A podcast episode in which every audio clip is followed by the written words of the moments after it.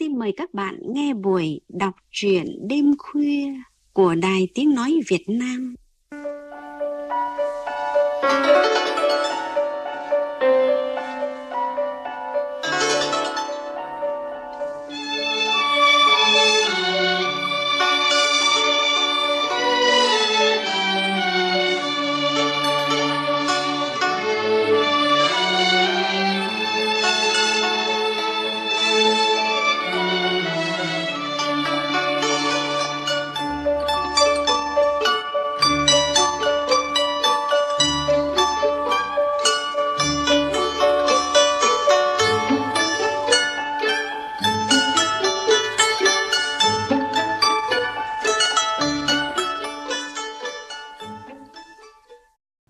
Thưa các bạn, chiến tranh tuy đã lùi xa, nhưng những dư chấn của nó vẫn chưa nguôi khắc khoải răng xé trong lòng biết bao người. Kể từ sau năm 1975 đến nay, chiến tranh cùng những câu chuyện của thời hậu chiến vẫn luôn là một đề tài cuốn hút nhiều cây bút tập trung khai thác với các điểm nhìn khác nhau. Những câu chuyện ấy có thể đến từ những số phận có thật trong cuộc đời mà chẳng cần phải dụng công hư cấu quá nhiều.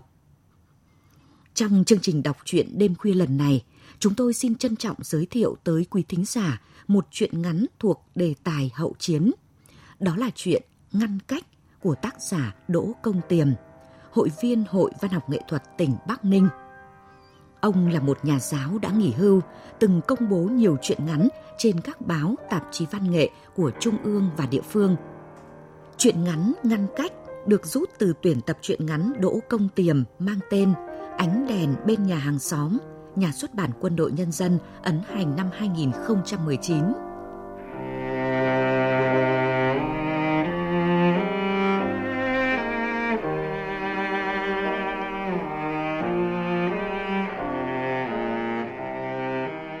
Bố công tác xa nhà, mẹ đi làm đồng, ở nhà chỉ còn hai bà cháu.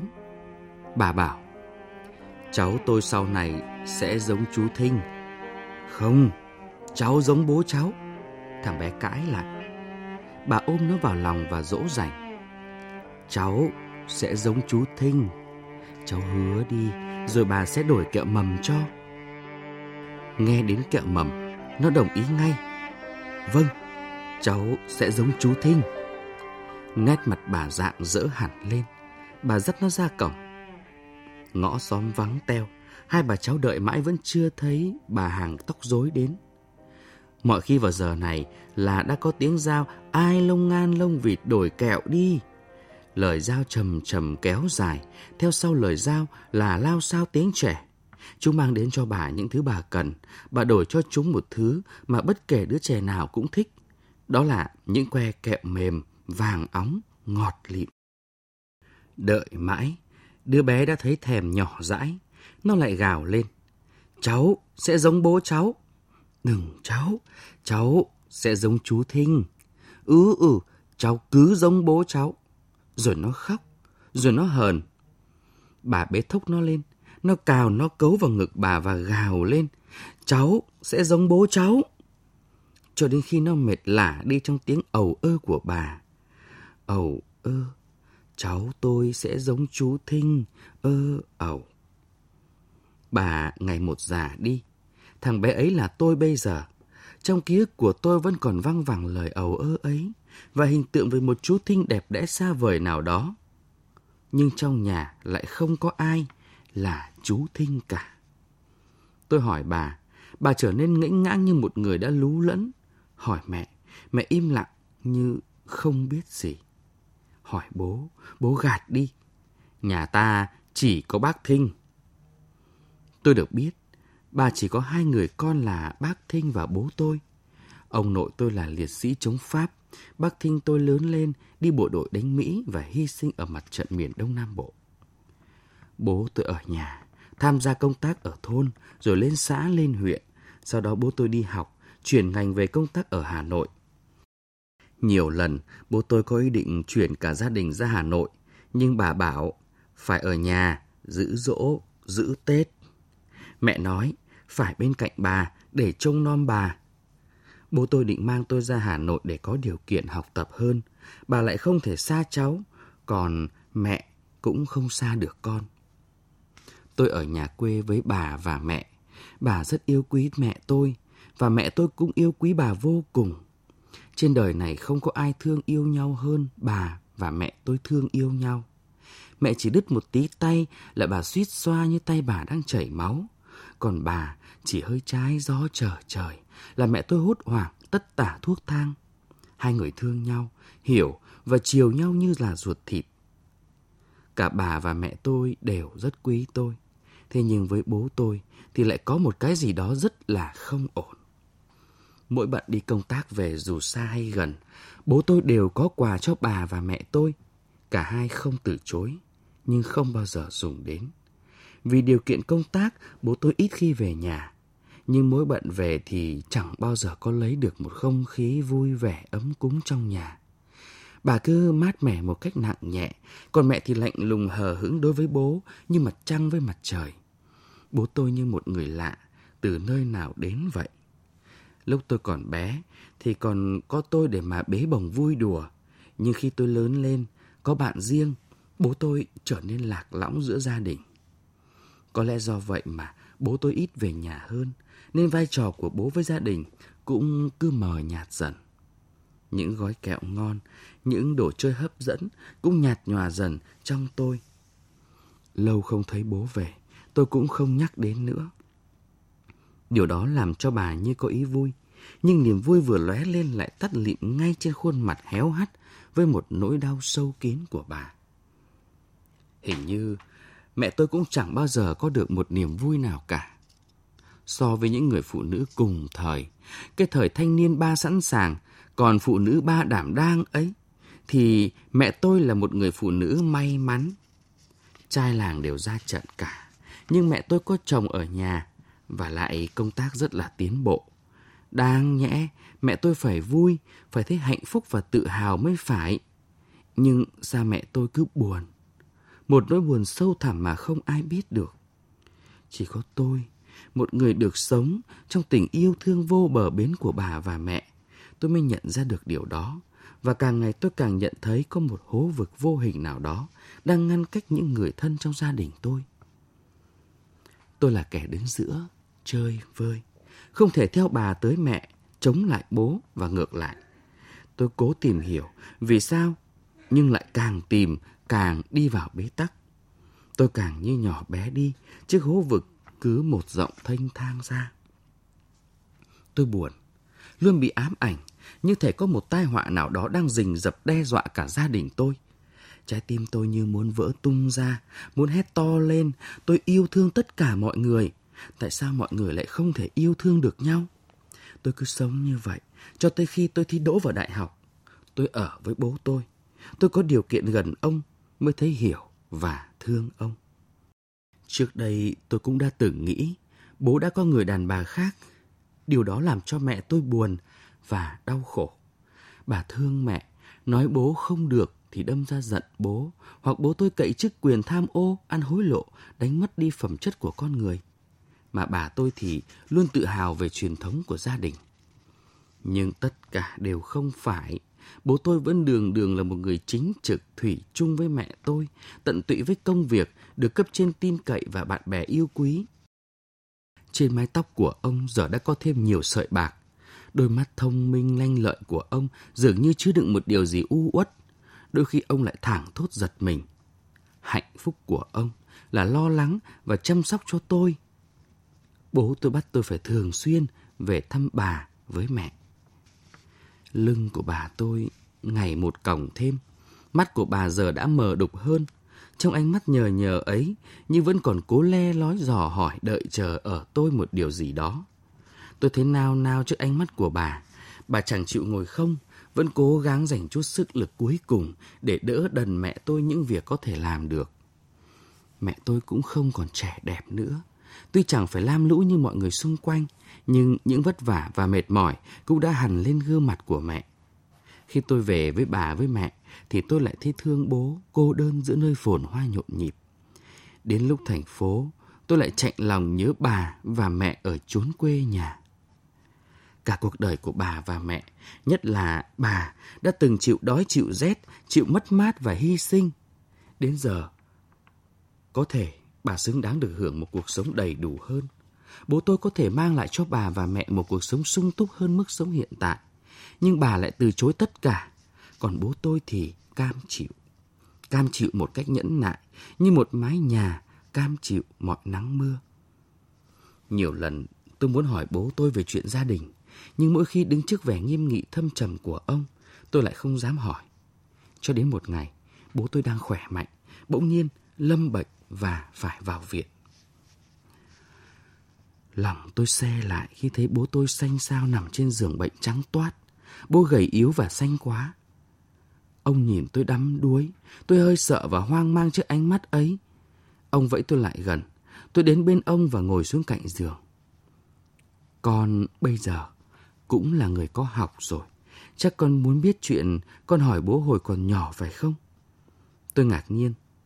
Vậy là bố tôi vẫn nhớ chuyện cũ. Thôi bố ạ, bố cứ nghỉ đi. Tôi gạt đi vì thấy ông đang rất mệt. còn cứ để bố nói. Có lẽ cũng chẳng còn dịp nào nữa đâu. Ông ngừng một lát, rồi lời của ông như vọng về từ một nơi nào ấy xa xăm. Ngày ấy, khi ông con hy sinh, bà con còn rất trẻ, bà từ chối tất cả mọi người đàn ông đến với bà để ở vậy nuôi bố và chú Thinh của con. Bố và chú con giống nhau như hai giọt nước, nên bà cứ gọi là Thinh lớn và Thinh bé. Thinh lớn hơn Thinh bé 2 tuổi, nhưng Thinh bé phồng phao và lớn nhanh. Đến khi 8 tuổi đã cao lớn bằng anh rồi. Ai vào nhà cũng nghĩ đây là một cặp sinh đôi. Thinh lớn thông minh nhanh nhợi và khôn vặt, còn Thinh bé thì khỏe mạnh chất phác thật thà. Tính tình hai đứa trái ngược hẳn nhau. Thinh lớn bao giờ cũng lợi dụng lòng tốt của Thinh bé mà lừa cho em mọi việc nặng nhọc trong nhà. Người mẹ thấy vậy mắng. Thinh lớn cãi. Em nó tự giúp con, chứ con có bắt nó đâu. Người mẹ im lặng, không nói gì. Bà có ý không vui. Thinh lớn học rất giỏi, nhưng thời ấy đã có phong trào xếp bút nghiên lên đường chiến đấu. Vừa học xong cấp 3, Thinh lớn tổng quân ngay. Trước ngày Thinh lớn lên đường vào Nam, Thinh bé lặn lội lên tận đơn vị thăm anh. Thinh bé ở chơi với anh được hơn 10 ngày mới chịu ra về. Hai anh em đưa nhau đến hết con đường rừng Mai Sưu mới chịu dừng lại. Thinh bé bỗng bảo, anh, đổi quần áo cho em đi. Đổi quần áo để làm gì? Thinh lớn ngơ ngác. Nghĩa là em sẽ là anh bộ đội. Là anh, về đơn vị. Còn anh sẽ là em, để trở về nhà. Không được đâu. Được đấy anh ạ. Em đã quen mặt hết các anh trong đơn vị của anh rồi. Điều kiện em cũng đã hiểu sơ sơ. Anh hãy để về nhà học. Không một ai biết được đâu. Bố đã hy sinh rồi. Em thấy anh ra trận là được. Anh hãy nghe em. Thinh bé nhìn anh khẩn khoản chân thành. Thinh lớn ngỡ ngàng xốn sang trước đề nghị của Thinh bé. Bản tính của nó vẫn vậy, nó vẫn luôn dành phần khó khăn về cho mình. Và Thinh lớn cũng quen đùn đẩy việc cho em. Nhưng đây là sự sống và cái chết, là sinh mệnh của con người, không phải là chuyện đùa. Nhưng Thinh lớn thấy Thinh bé chân thành quá, rồi hình ảnh của một người con gái có đôi mắt huyền sâu thẳm đã làm cho Thinh lớn ngẩn ngơ, bỗng hiện ra. Thế là Thinh lớn cởi quần áo. Thinh lớn về đến nhà, người mẹ như là đã biết hết mọi chuyện hỏi ngay. Mày lại đùn cho em vào chỗ chết phải không? Thinh lớn tái mặt trước câu hỏi của mẹ, nhưng vẫn cố cãi. Tự em nó, chứ còn có bắt nó đâu. Sự thực thì là như vậy. Thinh lớn thấy vậy, chẳng cần phải thanh minh làm gì. Em ra trận thì anh ở nhà, còn nếu em mà ở nhà thì anh ra trận, chẳng sao cả. Nghĩ vậy, Thinh lớn cứ để mẹ mình nghĩ gì thì nghĩ, nói gì thì nói. Còn người mẹ thì cũng biết nghĩ được gì và nói được gì đây. Cha mẹ sinh con, trời sinh tính, mỗi đứa một tính một nét, lòng người mẹ chẳng yêu đứa nào hơn đứa nào và cũng chẳng ghét bỏ đứa nào.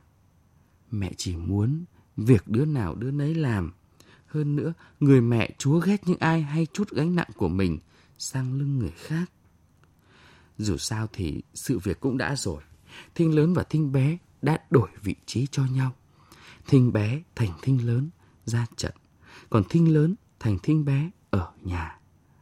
Không đi học, đóng vai hiền lành chất phác tích cực tham gia công tác ở địa phương.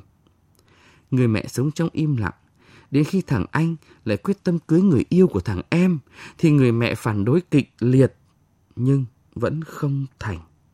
Vì người mẹ bất lực, bà không thể nói ra được sự thật, mọi việc cứ diễn ra như có sự sắp đặt của một bàn tay huyền bí. Sau sự việc đó, người mẹ trở nên lặng lẽ và ưu phiền. Bao nhiêu tâm trí đều dồn cả cho đứa con đi xa. Đến khi có tin báo tử của con, thì tấm lòng người mẹ đã hoàn toàn co lại. Như vậy đấy, chú Thinh của con đã nhường cho bố cả cuộc sống và người yêu của mình. Bố tôi ngừng lời. Màn bí mật về gia đình tôi đã được mở. Tôi cảm thấy ngột ngạt, không khí trong phòng như đặc lại. Tôi đứng dậy, mở toang cửa sổ, một cơn gió nhẹ ùa vào phòng. Bên ngoài đã là cuối thu, tiết trời xe lạnh, vài đám lá đuổi nhau xào xạc trên nền xi măng khô cứng. Tôi quay lại, bố tôi vẫn nằm bất động. Có lẽ ông đang chuẩn bị để chống chọi với một cơn đau sắp đến. Tôi lại ngồi xuống cạnh giường, không nói gì.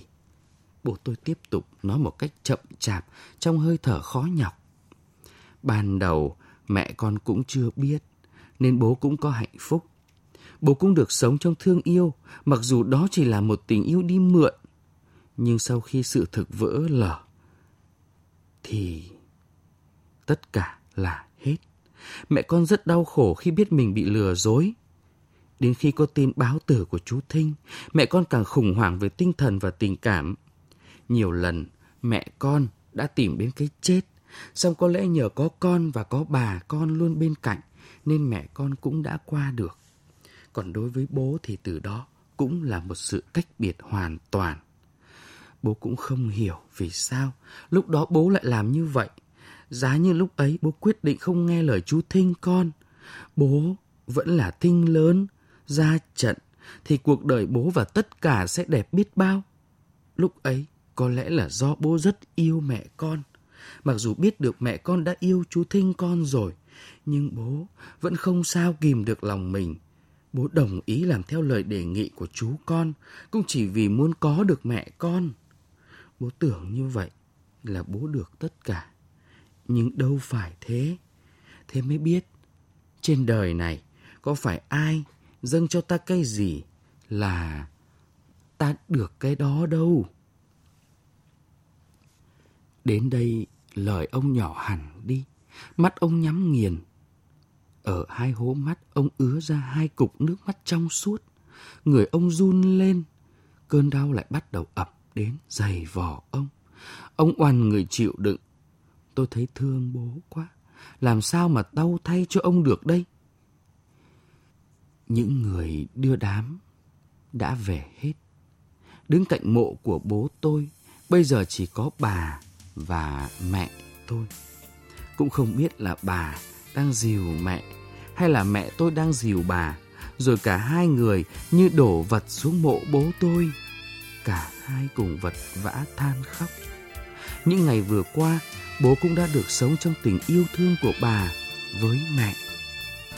Vậy mà giờ đây, sự ngăn cách này qua đi, thì sự ngăn cách khác lại diễn ra.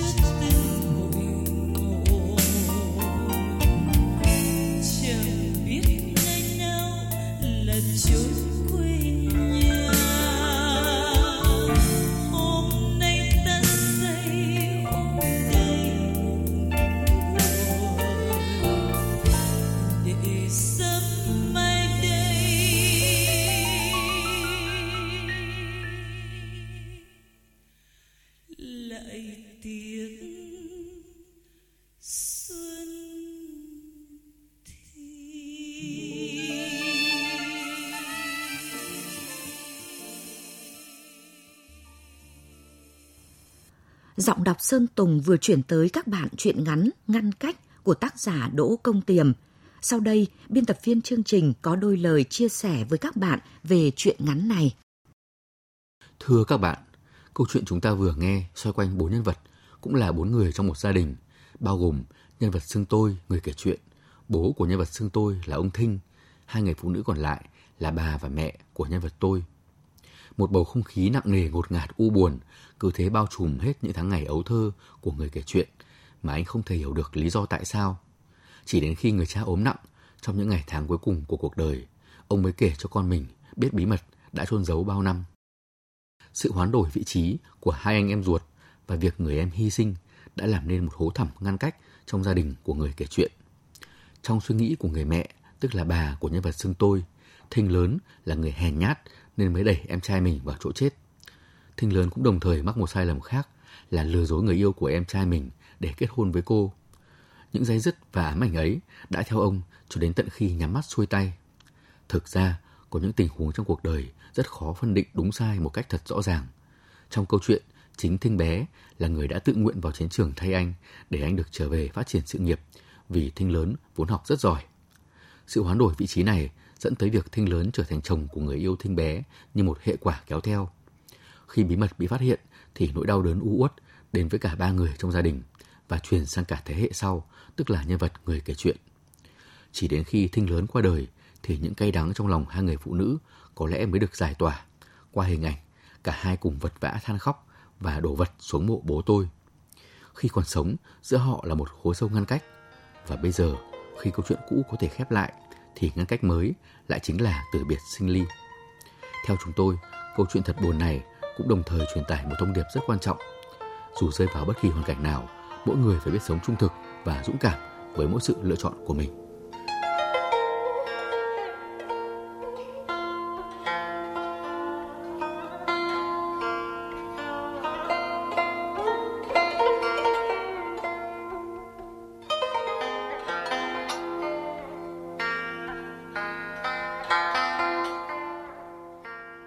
Các bạn thân mến, chương trình đọc truyện đêm khuya hôm nay đến đây là hết. Biên tập viên Anh Vũ cùng các giọng đọc Sơn Tùng Phương Hằng, kỹ thuật viên âm thanh Hương Giang, thân ái chào tạm biệt và hẹn gặp lại các bạn trong những chương trình sau.